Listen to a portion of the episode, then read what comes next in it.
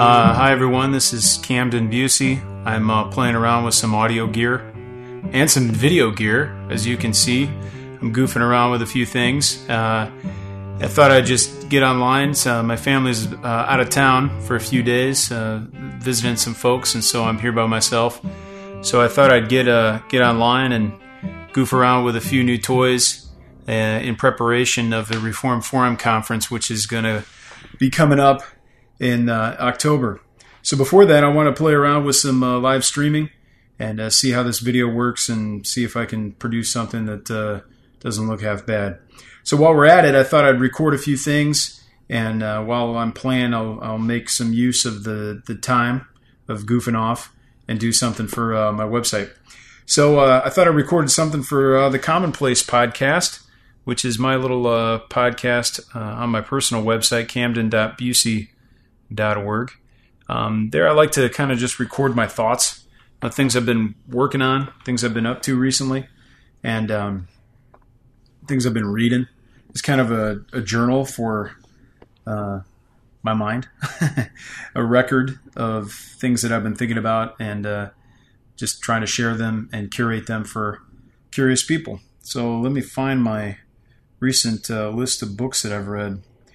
I've uh, been using Goodreads.com uh, this year. I've, I've, been using it for several years, but I've been using it this year specifically to, to attempt to record every single book that I've read.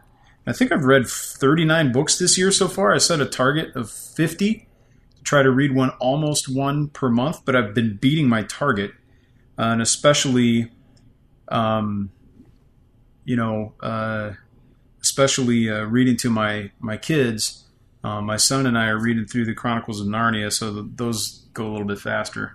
I'm able to uh, to launch into those faster, so it's it's kept me up on the on the target a little bit quicker than I thought I would go. Let's look at the re- reading list. My brother just sent me a message. It says a tornado is coming my way. Great. I'll send him a message back. Oh man. Well, hopefully you don't catch me on a live stream where my house blows down because that would be majorly inconvenient. I'm going to back up uh, a few, probably going all the way back to June 4th, 2017. I read a book titled At the Existentialist Cafe Freedom, Being, and Apricot Cocktails. Uh, that was a fun book. Uh, that was a book about existentialism. It wasn't so much uh, a pure philosophy book as it was a history book about philosophers. And existentialism has been an interest of mine for the last seven, eight years, uh, mostly because of its connection to uh, the work of Karl Rahner, I should say his work.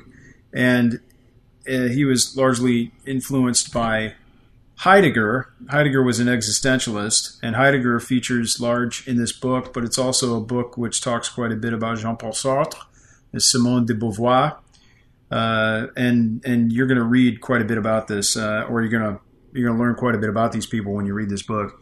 Uh, the Goodreads knockout uh, says Paris near the turn of 1933. Three young friends meet over apricot cocktails at the Bec de Gaz bar on the Rue Montparnasse. Uh, they are Jean Paul Sartre, Simone de Beauvoir, and their friend Raymond Aron, who opens their eyes to a radical new way of thinking. Pointing to his drink, he says, you can make philosophy out of this cocktail. So why wouldn't you want to read that? I mean, that sounds fascinating. I enjoyed it. I actually listened to it, so I know that's. I wouldn't say it's cheating. I just read an article that said scientifically, you know, you're receiving the same information. I used to think that listening to a book was different than reading a book. I still think that, but I used to think it was not as good because you activate different parts of your brain when you read with your eyes than when you merely listen with your ears. Uh, but um, I read a little article that kind of debunk- debunked some of that, so I'm willing to retract my my harsh opinion there. I still think it's preferable to read traditionally with your eyes. When you're listening to a book, I don't call it reading. You know, I'm not reading a book when I'm listening to an audiobook. Nevertheless, you still learn quite a bit, and it's useful, and it saves me a lot of time. Uh, it allows me to get through books while I'm running or while I'm driving. So at the Existentialist Cafe by Sarah Bakewell, uh, it was read. Uh, I don't know the name of the person who read it. on Audible, but it was uh, it was good. I really like listening to an English woman. I like listening to her read, although she did mispronounce some technical words here and there, and that kind of was a stumbling block. Uh, I read Matthew Levering's Engaging the Doctrine of Revelation, the meditation of the gospel through church and scripture. That was something else. Uh, Matthew Levering is a very well known systematician uh, down at St. Mary's, uh, University of St. Mary on the Lakes, uh, or on the lake, um, down in Mundelein, a Catholic seminary, one of the six pontifical institutes in the United States. And um, I've had lunch with him and um, met him at a conference as well. So he's a really uh, good guy, and uh, he's written, I think, four books now in this series published by Baker. And this one uh, is about Revelation, so prolegomena or fundamental theology, and uh, I really enjoyed it. He writes in a way where he interacts with many different theologians, so he kind of picks some key figures in contemporary theology or the recent near history, and he uh, works through them in a way where he interacts with the work, and then he uh, he praises them for where he thinks they're correct.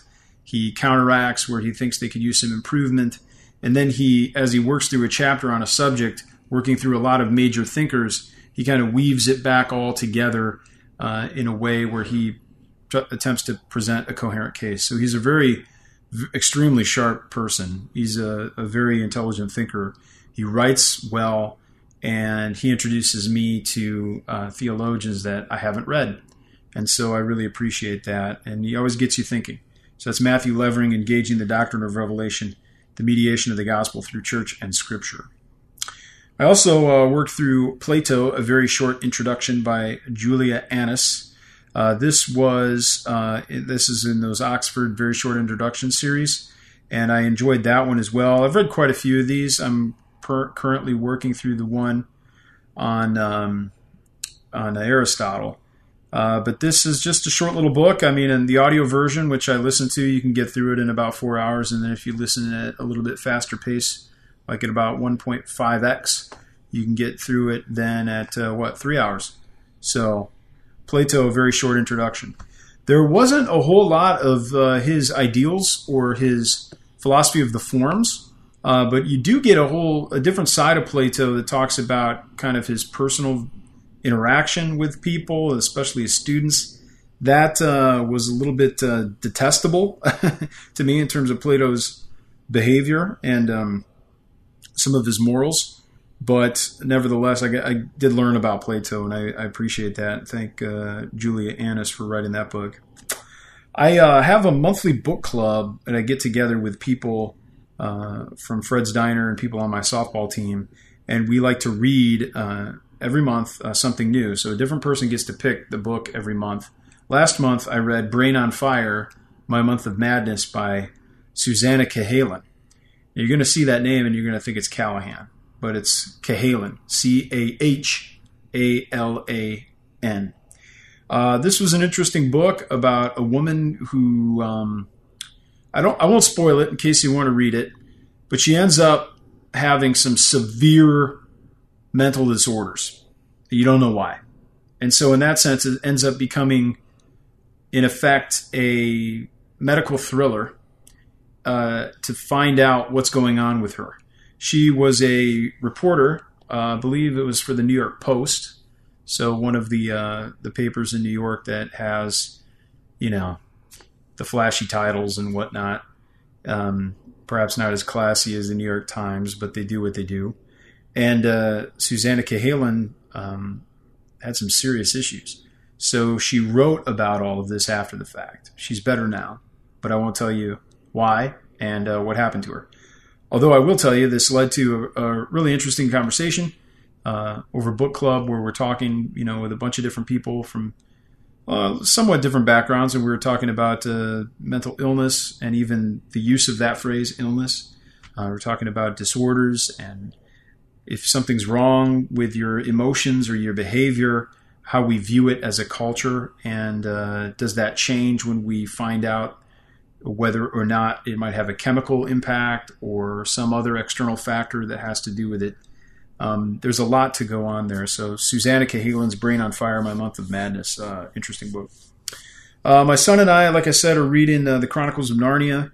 Um, I got through uh, number three, The Voyage of the Dawn Treader, as well as number four, The Silver Chair. Some of you big Lewis fans are going to know that there's a different ordering in the books. I just found this out several months ago. Uh, there's the publication order, which is the order that I knew about and uh, had previously used, and then there's also the um, the order that um, Lewis wanted people to read them. So, like Magician's Nephew, which we have not read yet, uh, because I believe it's second to last. We're reading The Horse and His Boy right now. So, number six is The Magician's Nephew in publication order.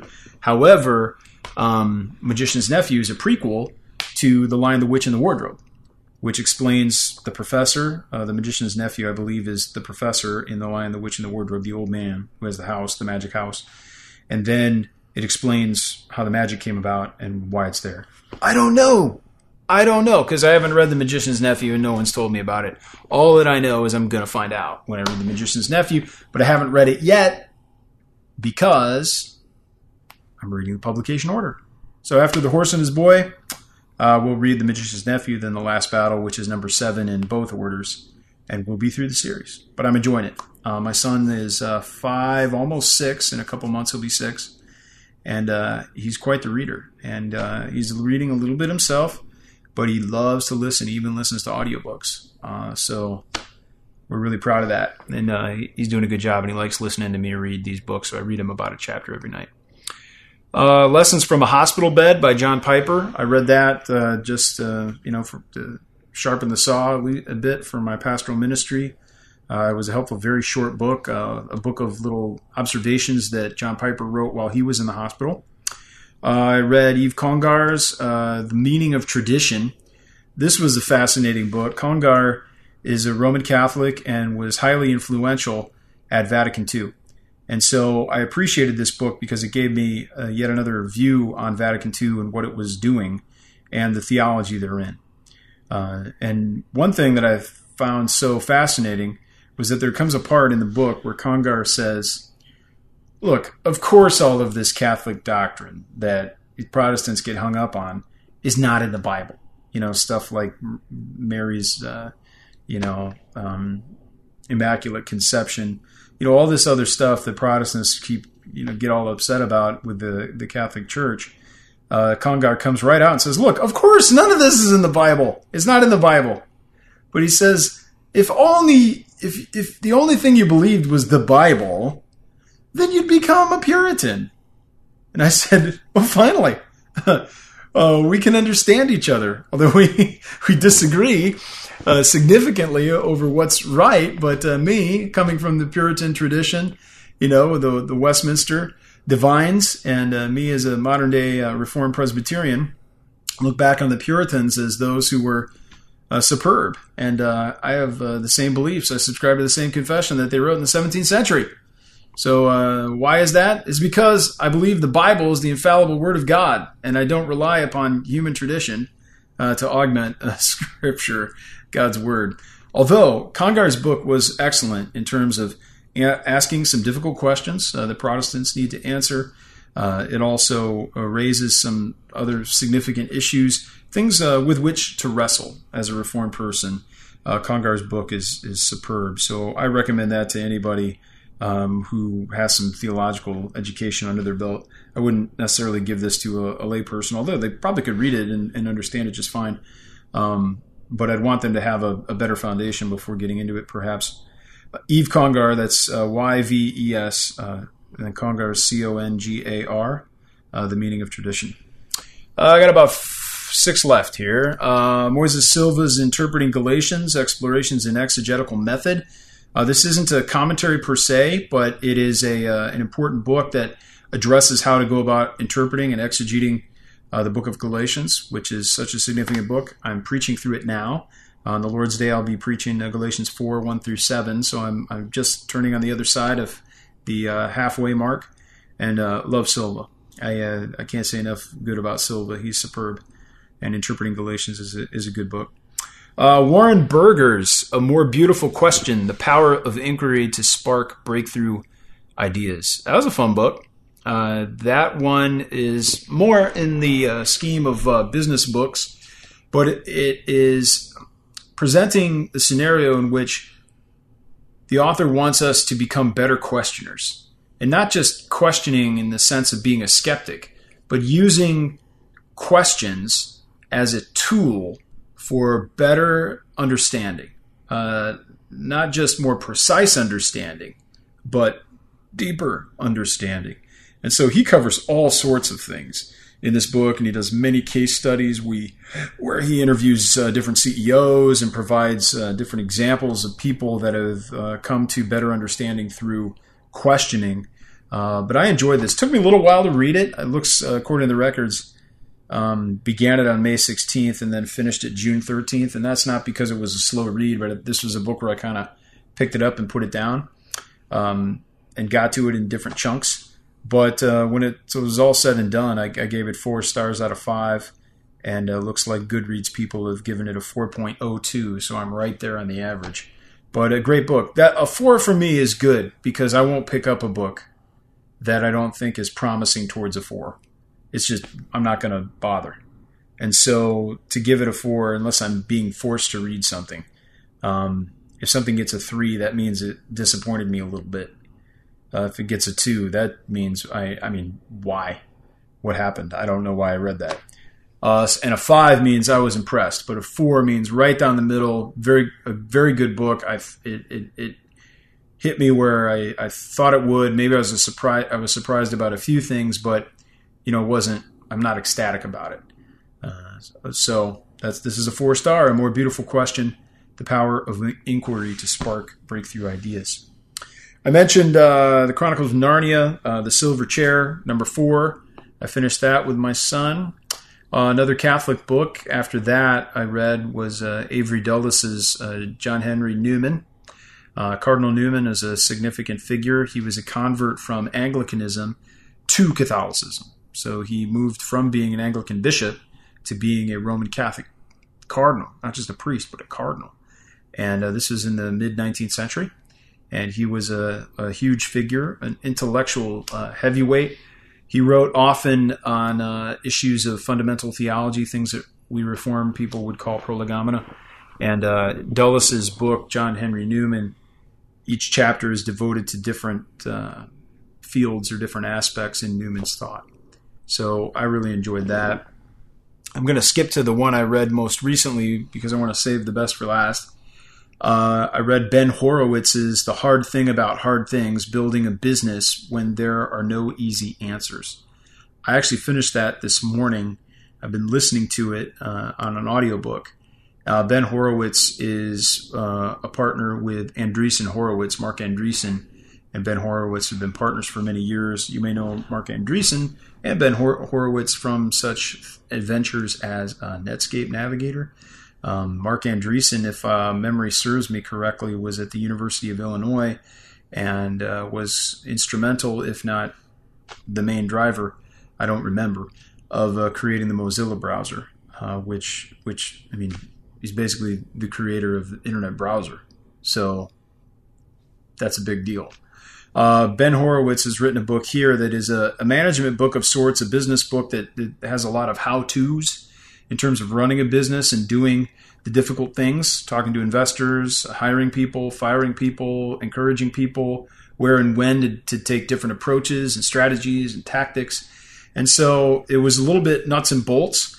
Uh, a lot of it had nothing to do with my present life, but I often like to read books like this and expand my horizons on a number of things. And so Ben Horowitz is the hard thing about hard things uh, was a, a, great book, really useful. Uh, the average rating on Goodreads is a 4.2. I'd probably give it a four. Finally, and last but not least, oh man, I really enjoyed this one. Bruce Springsteen's memoir titled Born to Run.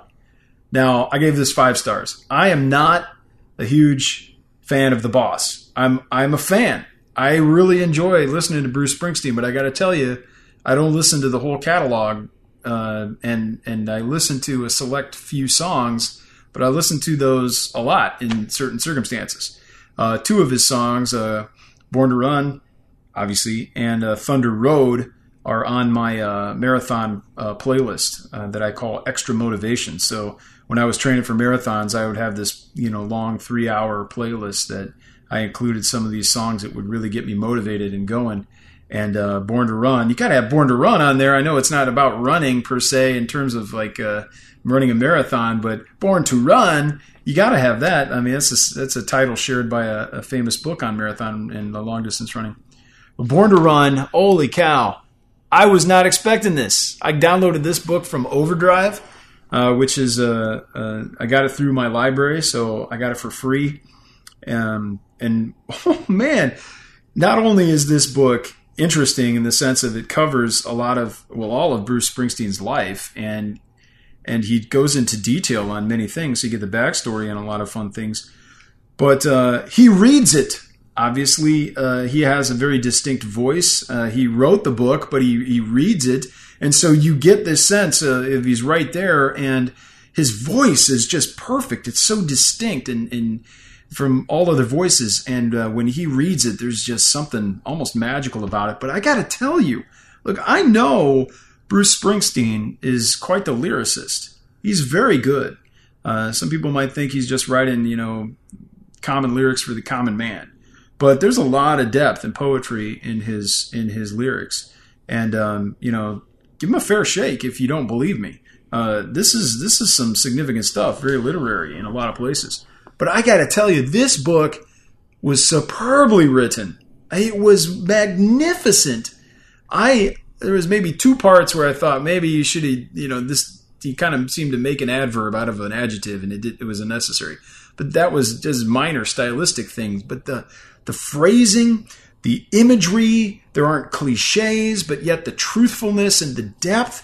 I, I really can't say enough for Bruce Springsteen's memoir, Born to Run. I was not expecting this at all. I thought I'd listen a little bit, get a little tidbit, you know, hear some stories about the Born to Run record in, I believe, 1975, and then I would just kind of go on. Uh, I had no idea. I had no idea. Listen to all of it. It's 18 hours. I think I listened to it at 1.2x because I, I, I, just didn't want to speed them up too much because it was missing the, the sense of it. So, two thumbs up for Bruce Springsteen, the boss. Man, that guy can write. Born to Run. You will enjoy it. Even if you don't like Bruce Springsteen and you don't like his music I think you'll appreciate his introspectiveness and his uh, his personal um, style and his self awareness and the ability to write that and capture it in a, just a beautiful literary way. Uh, finished that um, June 21st. No, July 17th. Started at June 21st, finished at July 17th. So that's about it. Um, getting a feel for all this. I'm looking on Facebook. I don't see. Uh, oh, you know what? There we go. Okay, well, I'm learning things as we go. And so I uh, hope you enjoyed this. And, uh, you know, we'll talk to you next time on Commonplace or the next time online, I'm uh, online live on Facebook or YouTube. See you later.